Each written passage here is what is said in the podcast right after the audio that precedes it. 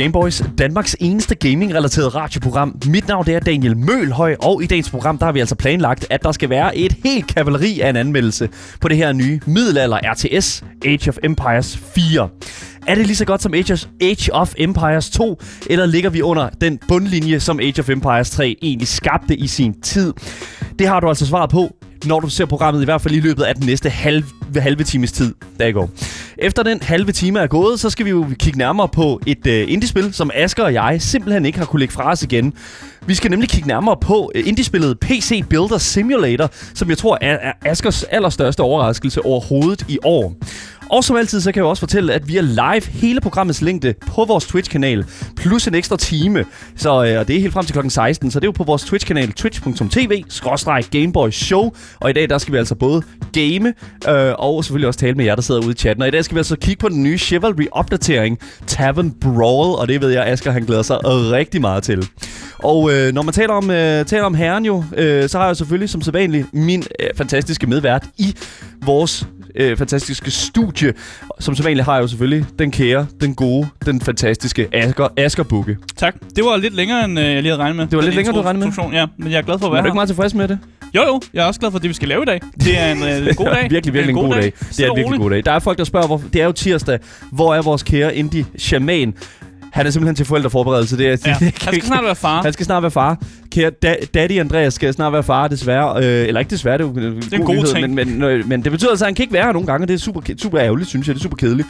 Øh, fordi jeg foretrækker, at det er ham, der sidder og snakker om alle indie-spillene. Mm. Men nu er vi heldige, at vi lige havde fundet et, der var rigtig, rigtig nice. Så virkelig, virkelig glæder vi os rigtig meget til at tale om, selvfølgelig. Men lad os bare se at komme i gang. Det, jeg tror ikke, det er nogen overraskelse for nogen, at du jo selvfølgelig lytter til Gameboys.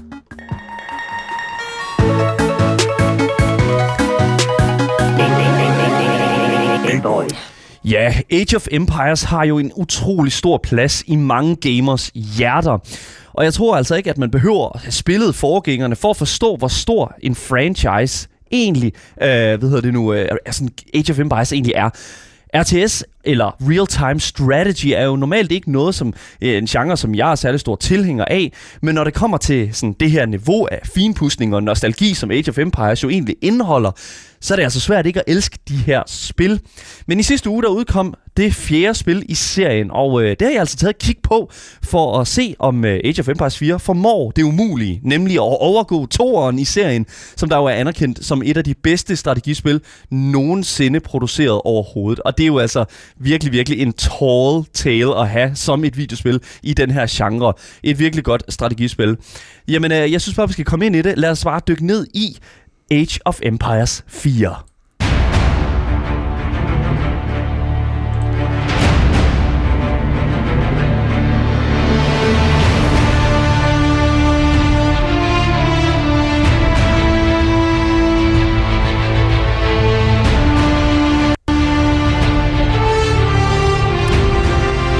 Ja, Age of mm. Empires. Altså, musikken her er jo fantastisk. fantastisk det, ja. Du kan ikke komme udenom, at, at, at musikken simpelthen er en, altså virkelig, virkelig er en helt anden størrelse. Øh, det, det er jo et RTS, og det, skal jo, det, og, og det er jo sådan et historisk RTS. Så vi har jo sådan et eller andet sted, en eller anden form for, øh, for, for, for sådan bar, der, der ligger ret, ret højt. Så det skal være storslået, det her musik her. Kommer selvfølgelig også ind i senere. Mm. Og selvfølgelig også, hvem komponisterne der er, der står bag alt det her fantastiske musik. Men vi skal jo også snakke en lille smule omkring nogle andre, der står bag noget her, nemlig hvem der står bag spillet. Selvfølgelig udgiveren er Xbox Game Studio, mm. og udvikleren er Relic Entertainment og World's Edge. Og det skal lige sige, World's. Edge er in-house studiet hos Xbox Game Studio. Ja. Så der har ligesom været et partnerskab imellem de her to studier her til at udvikle mm. det nye Age of Empires 4. Og, og du sagde, at det var en selvfølge at ja. det var Xbox Game Studios, der udgiver det, men det, sådan har det jo ikke altid været. Nej, men det er det altså blevet nu. Og jeg vil altså sige, at der er en stor øh, fordel ved det, og det skal jeg nok komme til selvfølgelig. Mm. Men øh, jeg kan lige sige, at som sagt, så siger jeg jo, at RTS, det er jo real-time strategy, det er genren. Og altså, jeg kan lige så godt sige, som det er med udgangspunkt nu, og bare sådan lægge det ud og lade det være tonen for hele den her anmeldelse her. Mm. Jeg er fucking dårlig til RTS'er. Jeg er sindssygt dårlig. Og det er, det er sådan det, der er med det. Men igen, jeg tror ærligt, at Age of Empires er et af de bedste spil at være dårlig til i den her genre. Altså Mm. sådan, virkelig, altså jeg, jeg, jeg har været heldig her, fordi at altså et eller andet sted, så er der mange elementer af RTS i, men der er Mm. altså også virkelig meget andet i Age of Empires 4, som jeg virkelig kan, kan anbefale. Ja, fordi det er jo det der med RTS'er. Nogle gange kan det godt være sådan en stor sådan space battle, hvor man måske ikke forstår, at der er forskellige aliens. StarCraft øh, 2, det er jo fantastisk. Men alle forstår jo lidt ideen med et, et svær og sådan og forskellige yeah. herrer, der, Ja. der går på hinanden med svær og skjold og bueskyder og sådan noget ting. Det, det kan man forstå. Ja, lige præcis. Og jeg vil sige, altså, øh, hvis du har sådan et eller andet sted øh, en... Øh, altså, hvis du, har, hvis du har en platform som, de, som den her, sådan Microsoft og sådan, ikke? Altså, Mm. mm. sådan, de forstår jo virkelig også sådan at, at hive nogle rigtig, rigtig gode øh, sådan produkter ud. Og det synes jeg blandt andet også, når man kigger på øh, noget som for eksempel, hvilken platform det ligger på. Mm. Det ligger jo selvfølgelig på PC. Det er et RTS, og jeg tror, det vil være svært at reelt set få det over ordentligt på konsollerne. Ja. Det, det, det er ikke sådan... Altså, RTS er bare ikke et konsol øh, konsolspil, fordi der er mange sådan små finjusteringer, man skal kunne gøre med din mus. Mm. Det er svært at komme ordentligt ud og, og gøre det, ikke? Og det er jo så, hvad det, hvad det et eller andet sted øh, ligger sig hos. Øh, jeg kan fortælle, at øh, prisen på Age of Empires 4, det ligger altså på 446 kroner, hvis man omregner det direkte fra euroen, som jo det ligger til på Steam. Jamen, det er AAA-prisen. Det er AAA-prisen, ja, lige præcis. Og jeg vil, jeg vil sige, det, det er en interessant pris. Men det ligger altså også på Game Pass øh, til PC, som øh, er jo et månedligt øh, hvad kan man sige, gebyr, Mm. et månedligt abonnement til de her 79 kroner. Det er altså, øh, det er hvad det er. Jeg synes, det øh, jeg synes, at det er rart at se det på Game Pass. Ligesom så mange andre spil, der ligger på Game Pass. det er altid rart at se. Det er altid rart at se masser af spil på den her Game Pass her. Øhm, og altså, det er jo bare Netflix for videospil, og det, det gør ligesom, at der er stor forskel i prislejene Mm. på, øh, på Age of Empires 4. 446 kroner, eller 79 kroner for en enkelt måned. Ja. Jeg vil sige, det igen... Man får mere ud af sit abonnement, abonnement også, fordi hvis man allerede har, har, Ja. har abonnementer, ligesom vi har, så får man bare mere ud af det, når jo flere spillere kommer på. Og især når det er nye udgivelser, som det Ja. jo er. Præcis. Jeg kan, øh, jeg kan selvfølgelig sige, at det, er jo, det er, hvad det er. Vi er jo ikke sponsoreret af Game Pass eller noget, men det er bare en god deal, det skal lige siges. Men det ligger altså også på det, som der hedder Project X Cloud, som er sådan en, øh, hvad kan man sige, sådan en beta-version af noget Mm. mm. cloud gaming i, fra din PC til din tablet, telefon og den slags. Mm. Hvordan det fungerer, det ved jeg simpelthen ikke, fordi det er kun i beta-testing. Det er ikke en ting, som vi har kunne, jeg har kunne i hvert fald få adgang til. Så om det kommer til at fungere i fremtiden, det glæder mig til at se. Mm. I specielt med RTS'er med så meget sådan små øh, fine justeringer i forhold til sådan, åh, det, lige skal, jeg skal kun have 10 mænd herhen og 12 Ja. ja. mænd herhen, og det er meget små mænd, der er på skærmen. Det, det, det, ja, jeg, jeg glæder mig til at se det. Jeg glæder mig virkelig til at se det. Mm. Men jeg synes bare, at vi hurtigt skal gå ind og lige snakke en lille smule om Age of Empires, og helt præcist, hvad det går ud på. Så Age of Empires 4 er jo ligesom sin forgænger et spil, hvor du skal bygge landsbyer op, indsamle råmaterialer, så du kan opruste en enorm her bestående af ridder, hest, ridder på hesteryg, bueskytter til fods og enorme konstruktioner til at, ligesom at bryde mid, øh, de her sådan, modstanderens middelalder borgmure ned med. Mm. Og øh, alt det her, det skal jo gøres, imens din modstander gør nøjagtigt den samme ting på samme tid. Så det handler altså om at komme først, øh, hvad hedder nu, finde ressourcerne først, og, øh, hvad kan man sige, finde ressourcerne først, og så derefter ligesom finde den her bedste måde at balancere de her sådan defensive dele af din landsby, mens du stadig holder pres på din modstander. Mm-hmm. Og det er sådan det, der sådan taler hvad kan man sige, RTS'en og den her genre her rimelig meget op. Det er en stor balancegang imellem øh, pressure og Mm. defense. Ja, det er defens, øh, defensiv mod det, sådan, det, Det angribende. Ja, Ja, offensiv. lige præcis. Ja. Og det er altså øh, langt hen ad vejen øh, lykkes meget godt for Age of Empires øh, at bibeholde den her sådan øh, konstante sådan, hvor er jeg versus hvor er min modstander. Det Mm. er virkelig, virkelig, virkelig svært at, og, og, hvad kan man sige, at blive rigtig, rigtig god til det. Men jeg kan virkelig, virkelig se, hvordan uh, Age of Empires brillerer i det. Mm. Og det har de altid gjort, specielt siden toren, vil, vil, er min personlige holdning. Men jeg synes sådan set bare, at vi skal komme ind i kødet af det, fordi at, øh, det, det, som der er kødet øh, for Age of Empires, det er altså gameplayet, og der er rigtig, rigtig meget af det. Så øh, lad os bare komme i gang med det. Lad os tale om gameplayet til Age of Empires 4.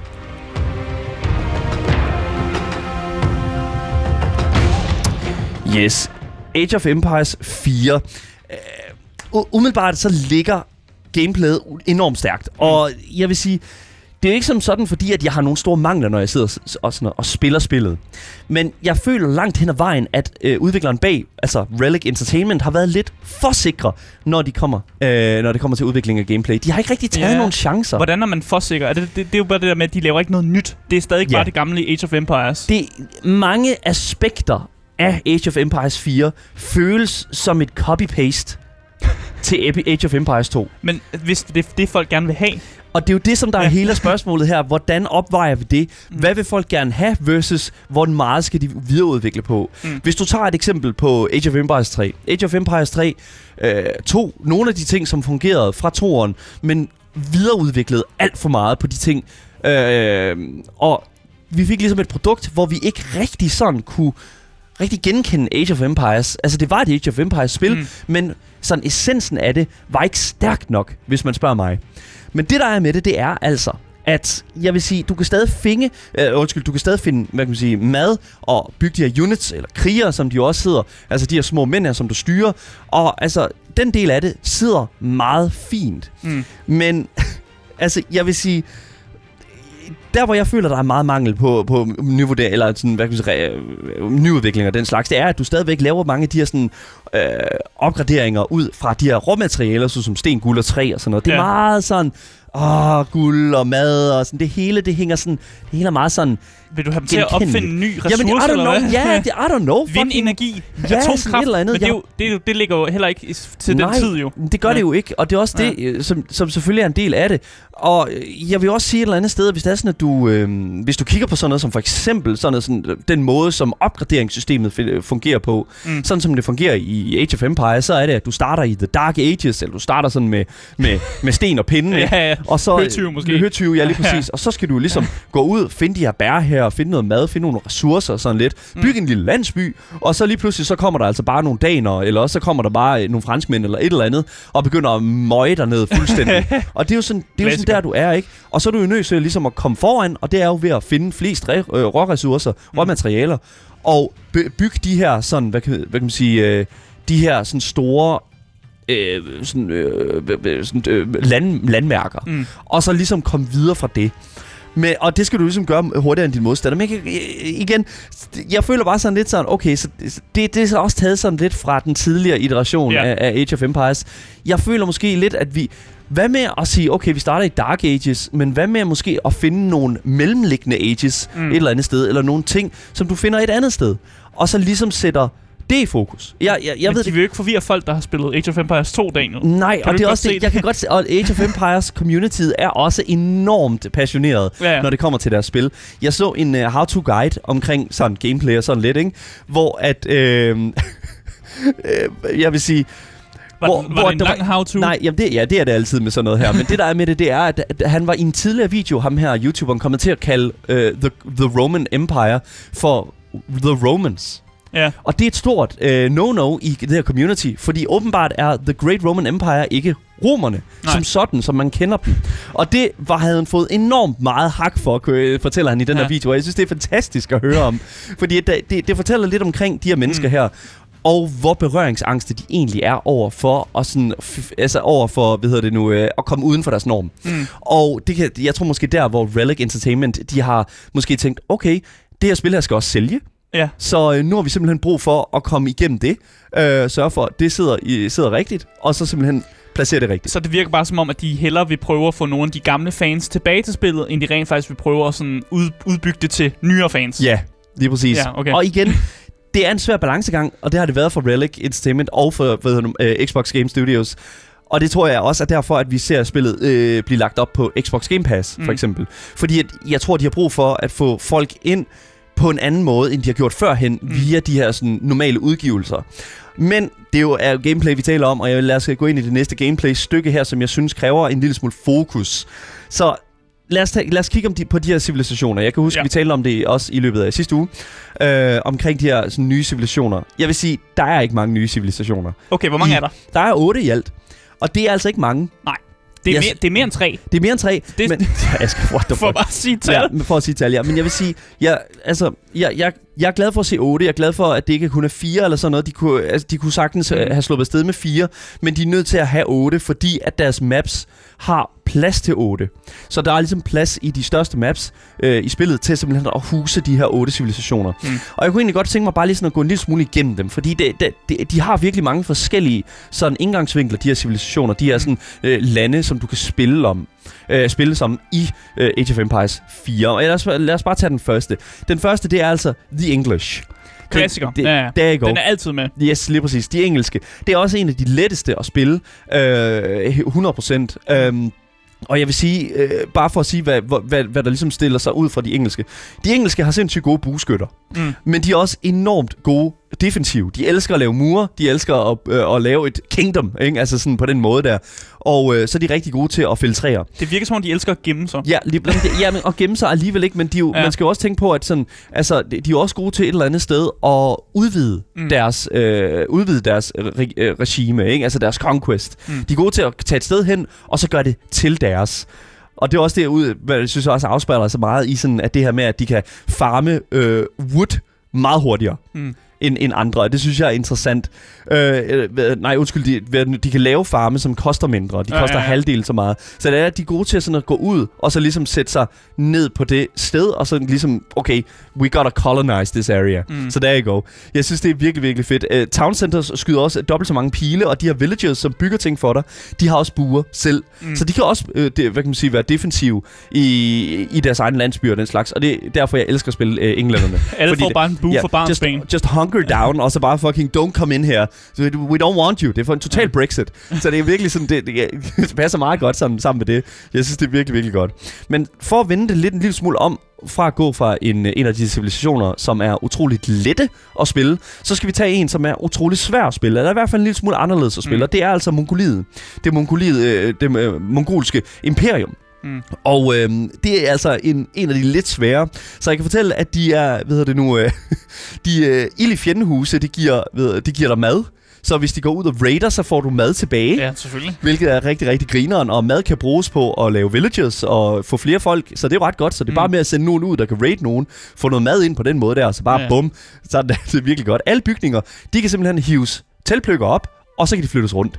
Ja, og det er jo noget, vi ikke har sådan rigtig har set før i Age of Empires, så vidt jeg ved i hvert fald. Øh, umiddelbart så er det ikke noget, som jeg husker sådan fra de tidligere, men det kan sagtens være. Jeg vil helst ikke sætte ud i det. Men Mm. en ting, som jeg... Det øh, ligner meget øh, elverne i uh, Warcraft 3. Mm. Fordi Warcraft-elverne, de har også med sådan, at mange af deres huse, det er jo sådan træer. Mange af deres huse er sådan sentient, altså sådan Ja. liv, i livetræer, bare til dem, som lige trækker rødderne op, og så begynder de ellers bare at vandre ud. Mm. Og det er sådan lidt eller det, bare lidt mere sådan gale. Øhm, det der også er med det, det er, at øh, de her mongoler her, de kan øh, de behøver ikke at lave huse, som andre Mm. øh, civilisationer gør. Normalt så får du, øh, så starter du med at kunne lave 10 mænd, 10 Ja. ja. villages, og så derefter, så kan du ligesom øh, lave nogle huse, og så får du 10 oven i det. Mm. Så dit max øh, ligesom rykker op, efter alt hvor mange huse du har. Mon- Mm. øh, Mongoliet, det mongolske imperie, behøver ikke huse. De har... Så er det på jorden. Nej, jamen, de behøver ikke... øh, De, ja, de er jo øh, ved nomader, Ja, så det betyder jo bare, at de lever på vejen. Og det betyder jo så, at de simpelthen kan tage deres heste, øh, og ellers bare ride rundt og, være, være, og blive ved med at lave, mm. øh, hvad hedder det nu, øh, lave øh, villagers og den slags, lave øh, nomader. Så de starter simpelthen med max, som er 200. Og det har der været meget stor kritik om, at Ja. det kun er 200 krigere og units, du må lave. Og der bliver også sagt i vores chat her, at Apple han skriver, 8 er for lidt civ- civilisationer til den pris. Og jeg tror også, at det vil være 200, når man tænker på, at hvad tid vi, hvad, altså, vi er i 2021. Det burde kunne lade sig gøre at lave mere end to, øh, 200 karakterer på en bane. Men jeg vil jo sige, modding kommer ud i 2022. Mm. Mm. Og lige så snart modding kommer ud, så er, det, så er de her max her, de er væk. Og så kommer der til også til at være, hvad hedder det nu, uh, content, uh, eller sådan, uh, hvad kan man sige, um, community uh, indskud, fra, indspark fra, fra uh, communityet. Og så kan det være, der sker noget kreativt. Og så tror jeg, der kommer til at ske noget kreativt, og så tror jeg måske lige så stille, at vi ser også øh, flere baner blive lavet sådan, øh, med, med mange flere, som med plads til 16 og sådan noget. Så, øh, men en lille smule ærgerligt ikke at se det fra starten mm. af. Men for lige at blive ved de her, hvad hedder det nu, øh, ved, de øh, ved, Mongoliet her, ja. ja. lige præcis, Mongolia, ja lige præcis, det er, at de kan simpelthen lave de vildeste fucking trading routes overhovedet. Og det er sådan, det er jo vist, det er på kanten til broken, fordi jeg har set nogen spille de her øh, s- spil øh, Mongoliet, og så simpelthen bare sætte en trading post op, og så bare øh, sætte et, øh, et af deres allerførste, sådan, som jeg sagde før, de her sådan landemærker, som giver en bonus, Mm. hvis at lige ved siden af har en trading post, så betyder det, at du kan lave dobbelt op på sådan nogle traders. Og så lige pludselig, så har du bare sådan, I don't know, 16 traders, der går frem og tilbage fra sådan en trading post. og hver eneste gang, så bringer de bare sådan 100 guld med tilbage. Ja, og det løber jo hurtigt op. Og så kan du sælge alt. Er, igen, Mongoliet er lige i øjeblikket relativt overpowered, men de er også ret svære at spille, fordi at hvis det er, at du bliver fanget med bukserne nede, som Mongoliet, så Mm. har du ikke så meget at gøre. Du har ikke nogen vægge. du har ikke nogen vægge, du har ikke noget defensivt. Til gengæld så rider du fucking hurtigt. Altså, du bare flygt. Ja, du kan flygte, men det er igen, hvor, hvor lang tid kan du fucking blive ved med at flygte, ikke? Ja, det er jo ja. et problem. Og det, er det, det er det, jeg synes, der, der er så fedt ved det her, den her uh, Civilization. Mm. Hvis du først har begyndt at lytte med nu, så kan jeg fortælle dig, at du lytter til Gameboys her på Loud. Vi er altså i gang med at anmelde det helt sprit nye Age of Empires 4. Fantastisk, fantastisk øh, spilserie. Og øh, det er altså den fjerde iteration, og jeg er altså allerede godt tilfreds med englænderne og Mongoliet. Mm. Men en anden ting, som jeg også bliver nødt til at tage frem her, det er altså en anden af de her sådan, civilisationer, som er en lille smule svære at spille. Og det er altså det her Delhi Sultanate. Mm. Og øh, Delhi Sultanate er jo sådan, hvad kan man sige, det, det indiske imperie Ja. i sin tid. Og øh, jeg kan sige med det samme, øh, Indisk extended. ja, indisk Ja. extended, ja. lige præcis. De har, de har de fedeste fucking krigere. Mm. Og det er altså fordi, at de sidder på elefantrygge. My god, dude. Nice. Krigselefanter, let's go. Så Krigselefanter. skete det. Så skete go. det. Ja. De har masser af liv, de her elefanter. De har masser af damage, og de er sindssygt dygtige til at vælte, for, øh, vælte øh, mure og sådan noget, og bare vælte dem ned. Og så, altså, det er virkelig en, en all-around awesome øh, altså sådan tilføjelse til den her, Mm. mm. øh, hvad hedder det nu, civilisation, og det er virkelig, virkelig fedt. Øh, de er også, øh, inderne er også hurtige til at, sådan at indsamle, bus, øh, indsamle mad fra buske. Al teknologi og opgradering er gratis, men øh, bliver udforsket relativt langsommere. Så de udforsker det ikke så hurtigt, men øh, de betaler ikke noget for det. Mm. Og det synes jeg også er en interessant lille sådan, tilføjelse. Øh, fiskebåde, de har, øh, ved nu, øh, fiskebåde, det er selvfølgelig sådan nogle både, du kan sætte ud i vandet, Mm. og Til få mad fiske, ind til ja, dig, ja. sådan noget der, lige præcis. Og øh, de har altså buemænd siddende derpå, så de kan også det, øh, altså sådan beskytte sig selv imod andre sådan, øh, altså krigsskibe og den slags der. Mm. Så ja, og der bliver også sagt i vores uh, Twitch-chat, Mongoliet lyder som Zerg, øh, spread across the land, og sige fuck it, hvis man mister et par baser. Og det er selvfølgelig bare sådan? Zerg betyder simpelthen bare fucking head in. Altså bare lave så meget som overhovedet ja, ja, muligt, og så bare fucking strømme ind over folk. okay. Og det er et, øh, et StarCraft 2-term, eller bare Okay. Starcraft, Star, StarCraft-term, kan man sige på den måde der. Og så vil jeg også bare sige, at de har en, hvad hedder det nu, øh, Inderne har også den her Scholar, som er en type unit, man kan lave, der speeder opgraderinger op. Og så virker det jo øh, ved nu, i god korrelation med, at de har, du laver en Scholar, som sætter sig ind i et hus, Mm. og så øh, sidder han der og læser op på det. Og så er det jo lige pludselig gra- både gratis at opgradere alt det her teknologi, og du har også mulighed for at gøre det i normal tempo, hvis du sætter scholars på det. Mm. Så det er jo der, hvor der er sådan, at man ligesom kan kompensere for det, men du skal stadig bruge ressourcer på det. Så inderne Mm. er virkelig interessante, og, hvis man kigger på det. Og, jeg, og så kommer vi selvfølgelig til, øh, hvad hedder det nu, ingen, ingen ringer end franskmændene. Ja. Jeg er ked at sige det, men De franskmændene er er, nok klassiker. Ja. Franskmændene er nok den mest simple civilization overhovedet i øh, altså hele øh, Age of Empires 4. Så det er sådan en dumb brain som mig, der skal spille franskmændene. Det vil jeg næsten våge påstå, ja. Fordi Nice. at, altså, de har gode bueskytter. Altså, de, de, også, de har en masse, sådan, de har god, øh, sådan, hvad kan man sige, øh, de er gode til trading. De har Ja. relativt god indflydelse. Du kan sende penge til andre og sådan noget. For favors og sådan. Og. Mm. det, giver, det giver ret god mening. Men igen, det er en lidt kedelig civilisation. det, det, det, Men det, det er kan en god- forstå. Det er en god intro-civilisation, Ja. ja. og jeg vil faktisk sige, at den ligger på rigtig god højde sammen med englænderne. Øh, hvor jeg synes, at englænderne er en lille smule nemmere. Fordi det er også dem, som du bliver introduceret til i kampagnen som Mm. mm. noget af det første. Så du har ligesom en idé om, hvad, hvad det er, altså øh, fra starten af, hvem englænderne er og den slags. Og de hjælper ret meget på det. Mm.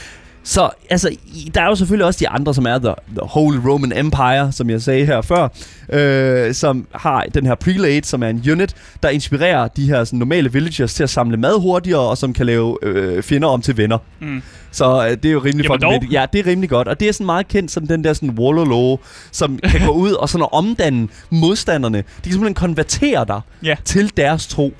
Det er jo det, er jo det man gør.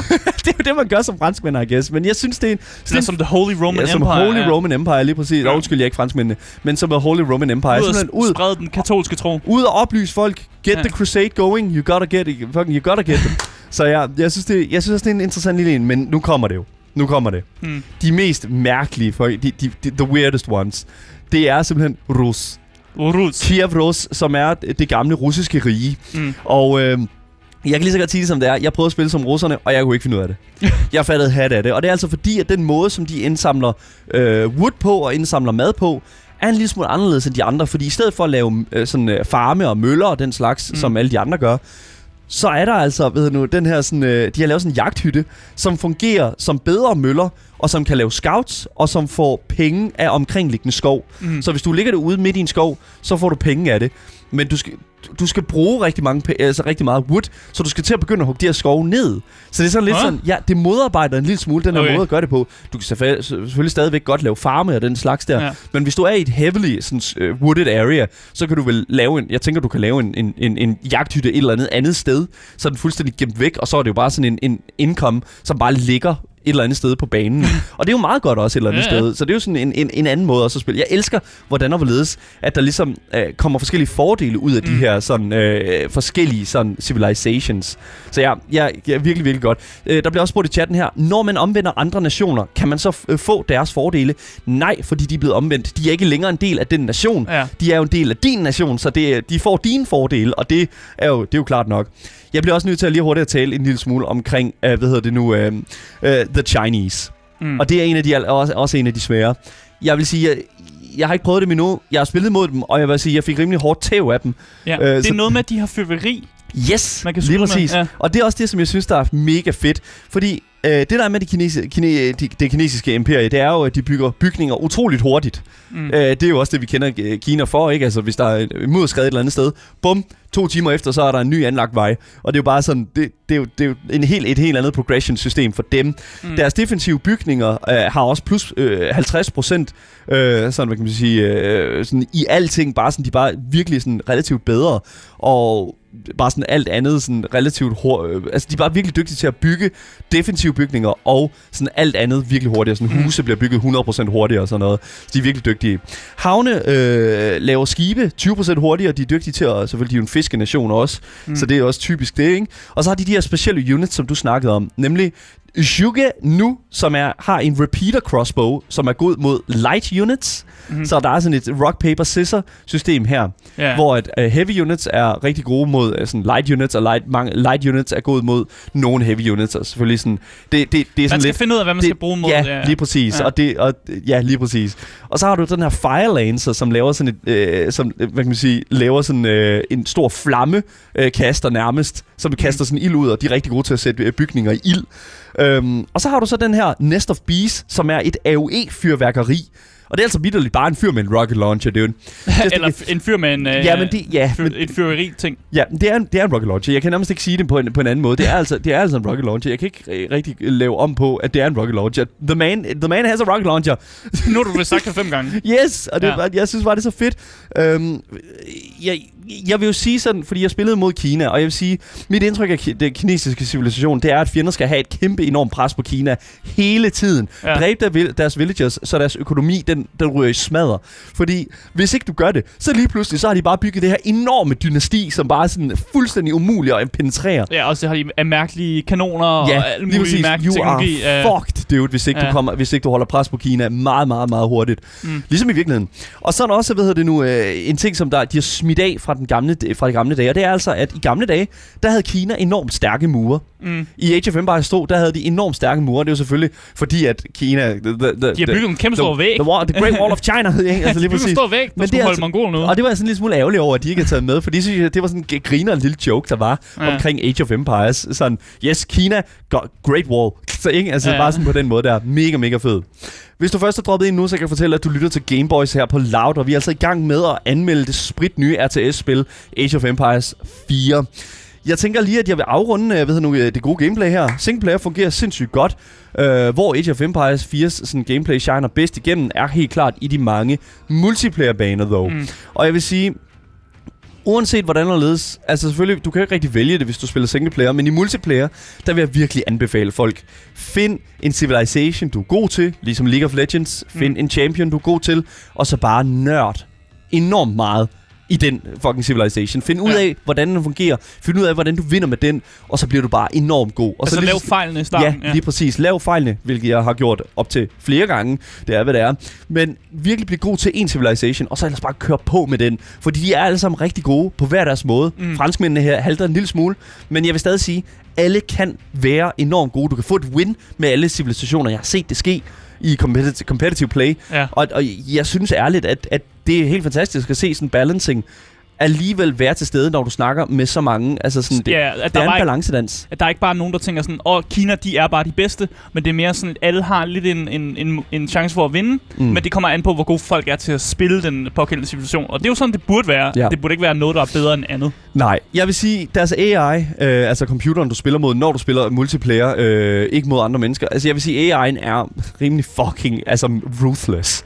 Ja. Det, altså uanset om du spiller på Easy, eller Inti- øh, Intimidate, eller et eller andet, den der AI der, den ved præcis, hvornår den fucking skal sende tropper ned til dig. Uanset hvordan. Den ved lige præcis, hvornår du er på dit aller fucking øh, mest forfærdeligt øh, vulnerable. Ja. Altså virkelig, virkelig sårbar, og så kommer de bare og begynder at rive dig ned. Men så kan du så hive alle dine villagers ind i din øh, bygning, og så begynder så kan øh, Håb på det bedste. Og håbe på det bedste, se hvad der Ja. sker, og så se hvad der sker. Men det er virkelig, virkelig, altså jeg synes det, jeg synes det er interessant. Jeg vil sige, det hele det føles meget, altså gameplay føles meget som Age of Empires 2, også selvom at det ikke er en skidt ting, så er det virkelig ikke, hvad jeg sådan helt troede, jeg skulle betale for, øh, og sådan over 400 kroner for. Jeg synes, som også der bliver sagt i chatten, altså, at det ikke launcher med mere end 8 civilizations, det er en ting, ja. Ja. men at du kun kan have 200 altså, spillere på banen ad gangen, det forstår jeg absolut nul og Mm. niks af. Altså det, units. Ja, lige Ja, ja, præcis. ja. Krigere og spillere, Ja, altså sådan... ja. Det bare, altså, når du siger spillere, ja, ja, kunne man godt tro, det var andre dem, der spillere, sidder- ja, lige præcis, selvfølgelig. Men jeg, jeg er virkelig sådan, jeg er en lille smule skuffet over det. Jeg, jeg, jeg, jeg, fordi at, altså, når man kigger på et spil som for eksempel øh, øh, Rome 2, øh, Rome Total War, Mm. altså som udkom i 2013, altså de kan have enormt mange fl- flere spillere på banen, og altså Mm. igen, det I don't know. Jeg, jeg, jeg kan ikke rigtig se, hvordan... Jeg tænker, at de har tænkt, at de skulle holde det, fordi jeg tænker også, at gerne de vil lave det til noget e-sport.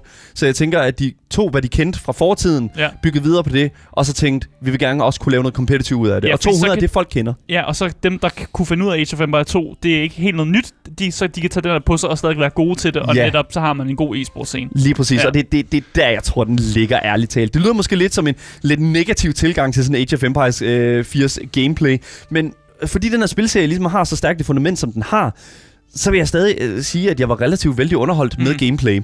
Men jeg synes, vi skal gå videre til en af Age of Empires 4's øh, anden største faser, det er, eller i hvert fald øh, aspekter, og det er altså narrativet, historiefortællingen i spillet. Mm. Så lad os tale en lille smule om Age of Empires 4's historie. Så Age of Empires spilserien har jo, hvad kan man sige, altid har været sådan en stort historisk fokuseret spilserie. Mm. Og Age of, Age of Empires 4 har skruet helt op for det faktum.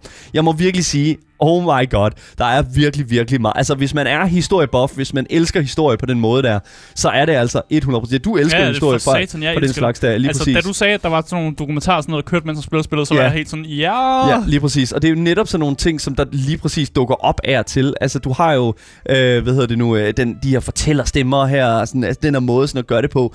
Jeg vil virkelig sige, altså hele singleplayer-kampagnen er en samling af rigtige slag, som har fundet sted i vores virkelige verden. Mm. Og jeg, jeg, jeg tænker sådan lige, jeg vil faktisk gerne, øh, hvad hedder det nu, fremhæve en af dem. Øh, fordi den første kampagne er nemlig The Battle of Hastings, eller i hvert fald øh, the, the, the Norman Conquest, mm. Som der er kendt for at have fundet sted på en bakke et, øh, nede sådan, i den sådan sydøst siden af, øh, af England mm. i øh, 1066 eller 1066, tror jeg man også siger. Øh, og spillet har simpelthen en super god kvindelig fortællerstemme, som der fører dig igennem sådan historiens gang. Og jeg synes faktisk bare lige hurtigt, jeg vil spille et, et lille udpluk fra det. Her er nemlig sådan lige introduktion til The Battle of Hastings in-game, øh, fortalt, fortalt af den her kvindelige fortællerstemme. Og det kommer her. At nine o'clock in the morning, on this hill, William's Norman army were ready to do battle with Harold's Anglo Saxon men. The stage was set, and up for grabs, England itself. Ja, England itself. Jeg synes, det er så mm. vanvittigt fortalt. Den præsentationen af de her sådan, øh, battles her, de viser sådan rigtige billeder fra den her bakke her.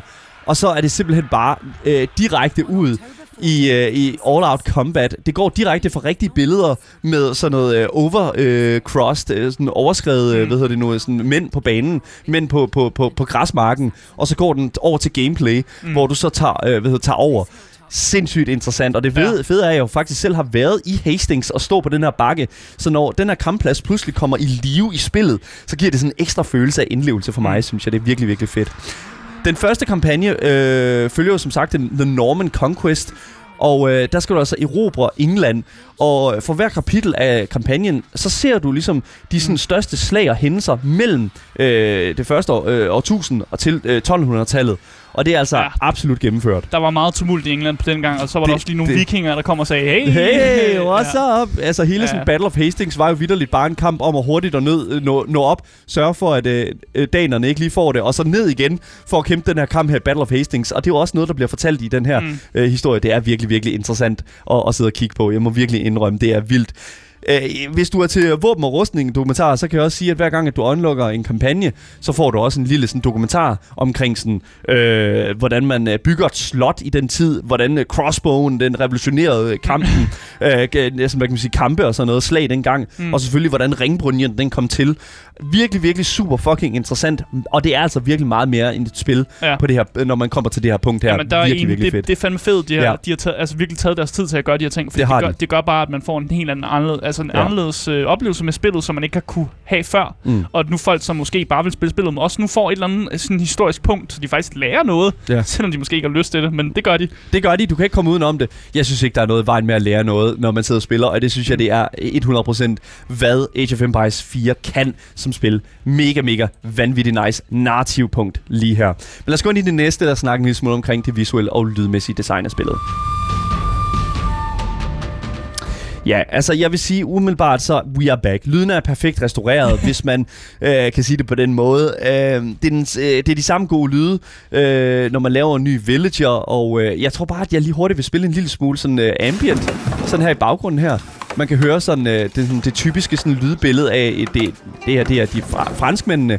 Øh, så der er en lille smule sådan chit-chatter på fransk. Her kan man også høre, der bliver lavet en villager.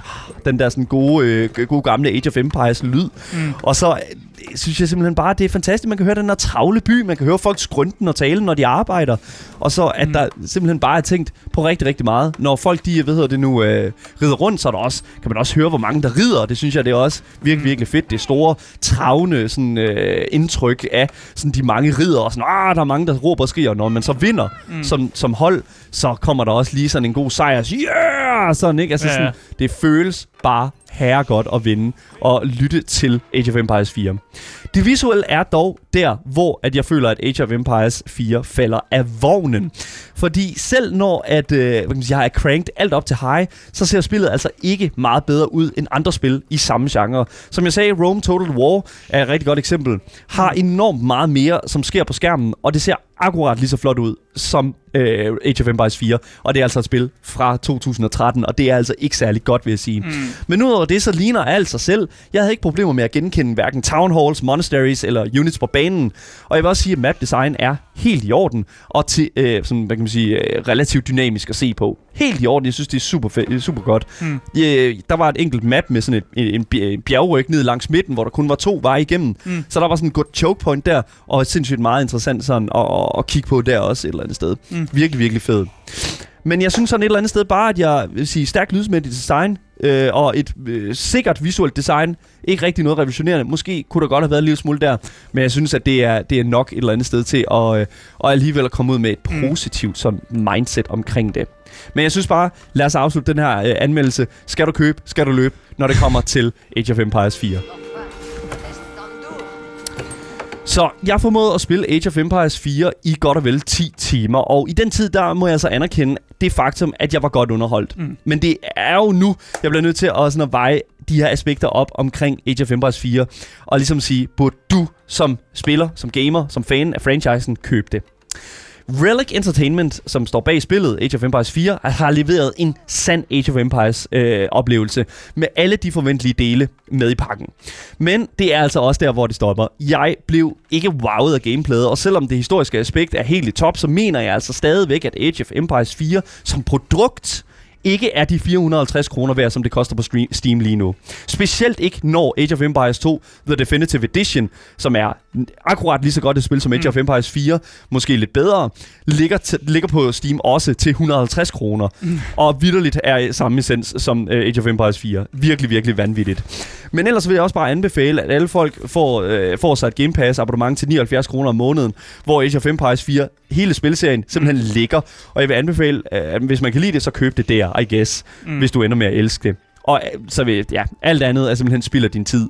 Og ja, det synes, synes jeg er super ærgerligt, fordi Age of Empires er virkelig din tid værd.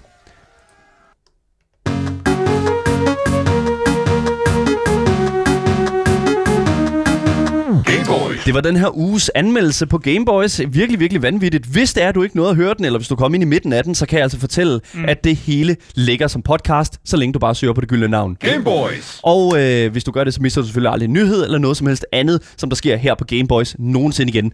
Husk, hvis du vil give os en god anmeldelse, så kan I også gøre det på Apple Podcast. Det hjælper virkelig podcasten, hvis I skriver en anmeldelse og giver os nogle stjerner.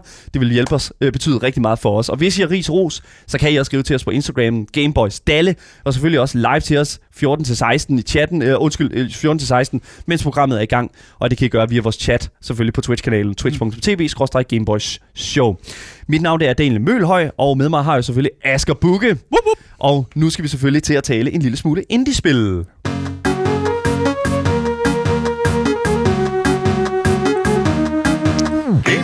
Gameboys! Ja. For det er jo mig, der har øh, dagens indie-titel med, og det er jo simpelthen fordi, at øh, vi ikke har Andreas Michakken. Øh, Man, han, man han, er skal, til, han er til øh, fødselsforberedelse, og det skal han have lov til. det, skal, det, skal, det skal også være plads til. Så jeg har taget et øh, indie-spil med i dag, som er lidt en overraskelse. Øh, fordi normalt, der vil øh, en person som Asker ikke være til de her simulator-spil, Nej. øh, som vi har snakket om en del, om, øh, en del om, når vi nu har det her indie-anbefalingssegment.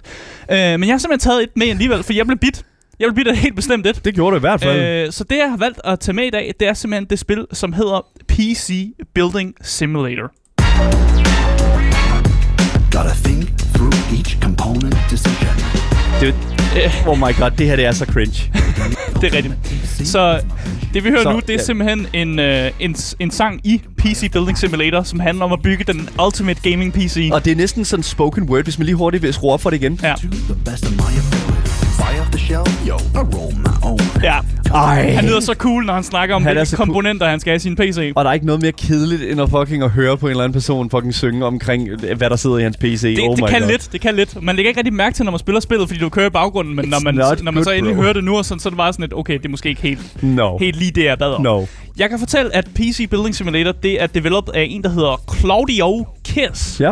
Øh, og så har han fået lidt hjælp fra The Irregular Corporation, som også er dem, der har published deres spil. Det er et uh, lille indie com- uh, company, og jeg ved ikke, i hvilken form de har hjulpet ham, eller om det bare har været sådan lidt et enmandsprojekt, og så har han fået, fået en lille smule støtte derfra. Ja.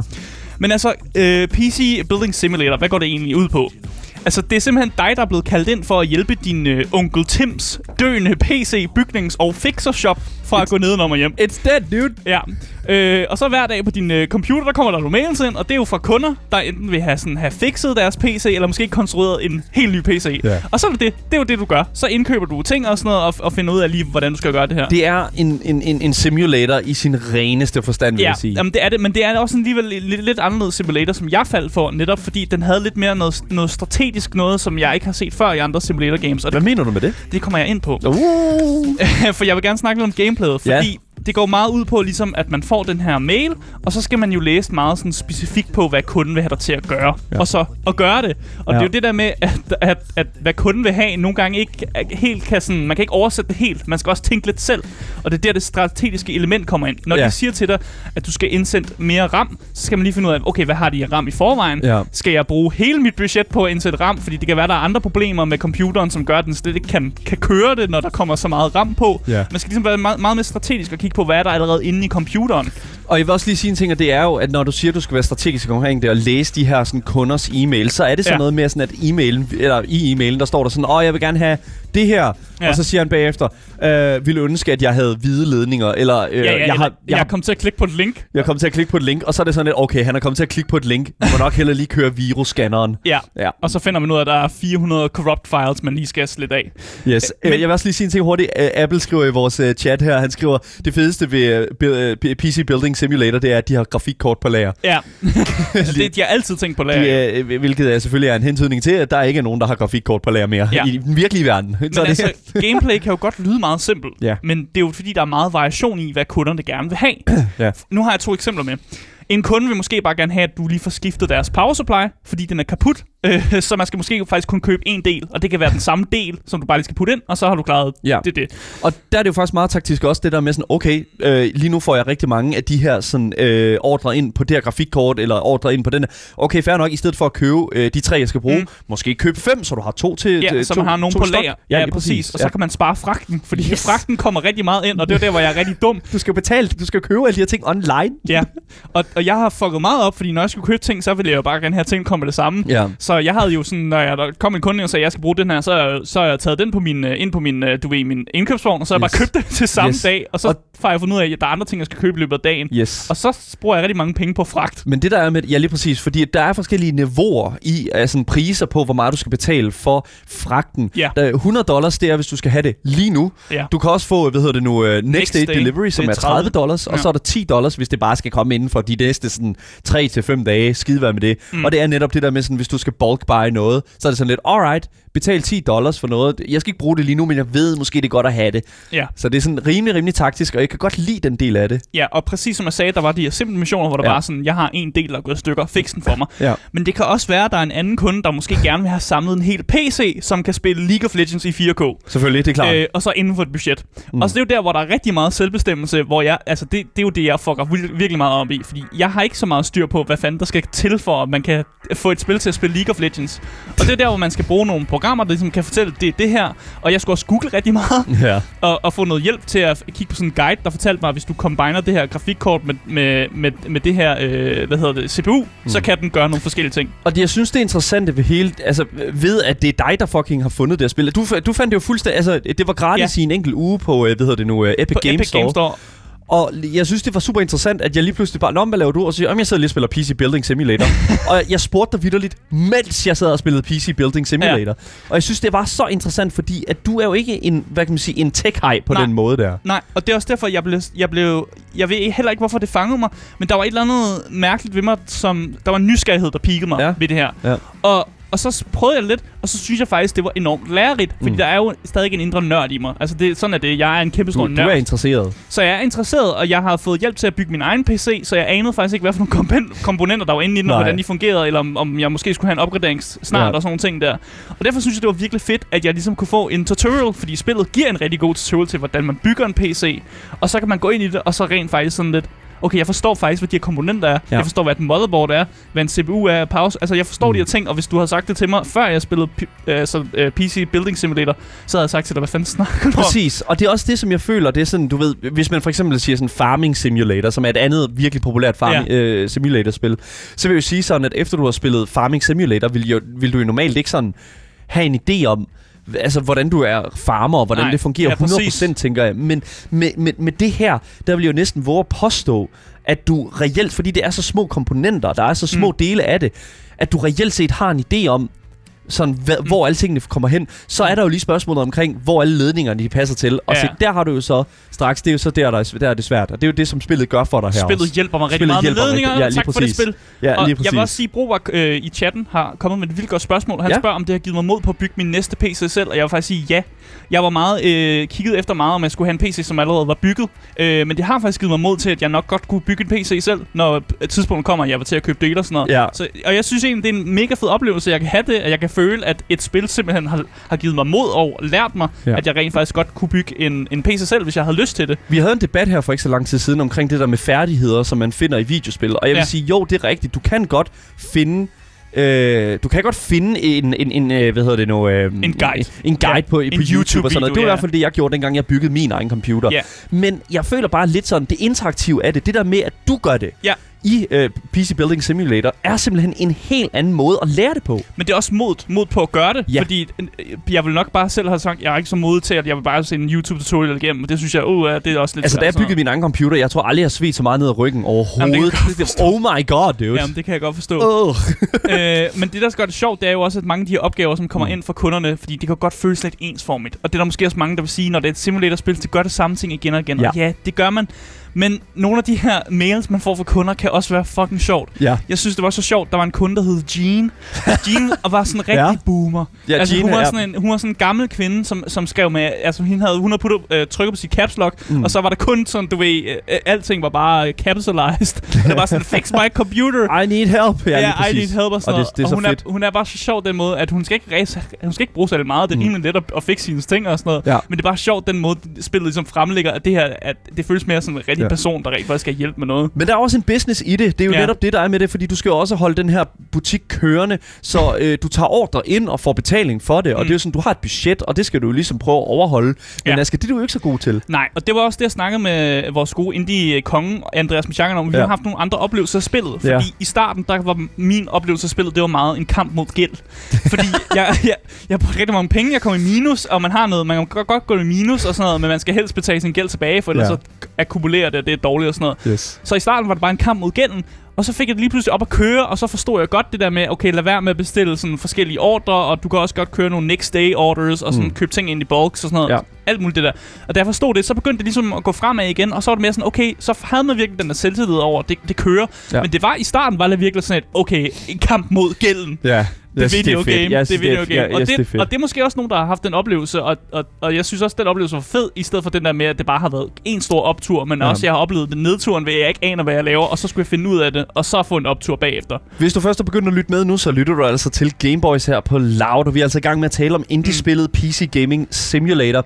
Spillet, som har undervist Asger i, hvordan man bygger sin egen computer. Ja, og jeg vil bare nævne, hvad der skiller sig ud Ja. fra PC Simulator i forhold til andre simulatorspil. Ja. Og det er det her med, at du skal være lidt bedre til at huske og in, altså optage information, og så gå mere strategisk til værs i forhold til, hvordan du balancerer et budget. Du skal i hvert fald Ja. være, være, være, du skal i hvert fald et eller andet sted kunne kigge på en titel og fucking at huske den der random fucking øh, række af bogstaver og tal. Ja. Specielt når vi taler om CPU'er og den slags, ikke? Præcis. Uh, det her det er en uh, CPU, der hedder, uh, I don't know, uh, Intel, eller sådan Intel uh, 3377 uh, Yes. GE, eller sådan noget, eller IN, eller sådan. Det er bare sådan lidt, hvor, hvad er uh, ideen med det? Og man tænker så lidt, åh, oh, okay, men det er jo bare sådan et fiktivt navn. Nope. Mm. Alle komponenter, der er med i PC, PC Building Simulator, er virkelige Ja. komponenter. De fleste af dem. Der er nogen, der er selv lært. Der er noget, der hedder okay. mot, mot, øh, Mortorni, som er sådan et, nogle, der er nogle, nogle lav... Sean. Ja, der er nogle lavbudgets, øh, hvor de selv har lavet dem, men de er meget de er high-end, øh, det er rigtig Okay. okay. PC-komponenter. Jeg troede ærligt, at det var alle komponenter. Jamen, det er jeg tænkte, det var Det er vildt imponerende. Det, Jamen, jeg, alle jeg skulle også lige læse op på det, fordi det troede jeg også. Men øh, der er nogle øh, lavbudgetskomponenter, som Ja. ja. er øh, falsk lavet. Mm. Øh, men bare så vi ikke løber tør for meget tid. Hvor Uh. lang tid tager det at komme igennem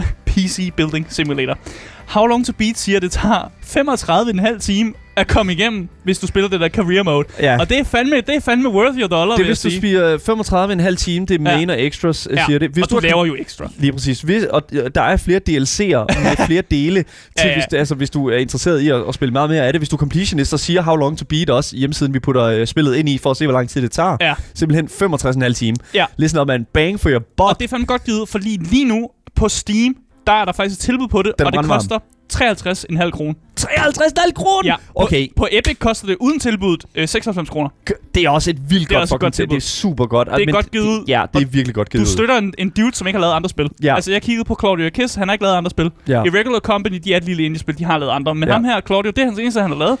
Ja, så du, du støtter ja. faktisk en mand, der bare har gerne vil bygge et spil, hvor man bygger PC'er. Ja, ja, ja, det er det. Jeg, ja, oh my god. Jeg synes, det er en kæmpe, jeg synes, det er en fed historie. Jeg elsker ideen om PC Building Simulator, mm. Og jeg vil virkelig anbefale alle, som øh, aldrig har spillet det, simpelthen. Og øh, hvis du bare er en lille smule teknikinteresseret, Ja. få fingrene i det, fordi det er altså alle pengene værd. Ja, jeg er helt enig. Tak for det, Asger, fordi at du uh, havde PC Building Simulator med i dag. Det var altså en stor fornøjelse, mm. Og altid, jeg er altid glad for at tale en lille smule omkring indie-scenen. det er jo den bedste genre uh, scene, der overhovedet findes i hele spilkulturen. Yes, jeg vil gerne sige tak til alle jer, som har lyttet med i radioen. Der, for jer, der kommer nogle nyheder nu, og selvfølgelig også tak til jer, der lytter med i podcasten. Jer, der lytter med på podcasten og i radioen, og selvfølgelig også på Twitchen. I må altså meget gerne gå ind og skrive en anmeldelse af Gameboys på Apple Podcast. Giv os en femstjernet øh, anmeldelse, og ellers bare hjælp os på den måde. Sig, hvad du synes om dagens program, selvfølgelig. Mm. Dagens podcast kommer ud over alt, så længe du søger på det gyldne navn. Gameboys. Og hvis du har nogle kommentarer til os, der sidder herinde i studiet, eller sidder og brænder inde med spørgsmål til Asger, Marie eller mig selv, så kan I skrive til Instagram Gameboys Dalle. Og Asger, hvis de gør det og skriver en anmeldelse, hvad er de så? Så er I top tier gamers. Top tier gamers lige præcis. Mit navn det er Daniel Mølhøj, og med mig i studiet har jeg selvfølgelig haft min kære medvært Aske Bukke. Yep, yep. Yes, vi ses selvfølgelig igen i morgen. Nu kommer nogle nyheder, og I må have en god dag. Hej hej. Hej hej.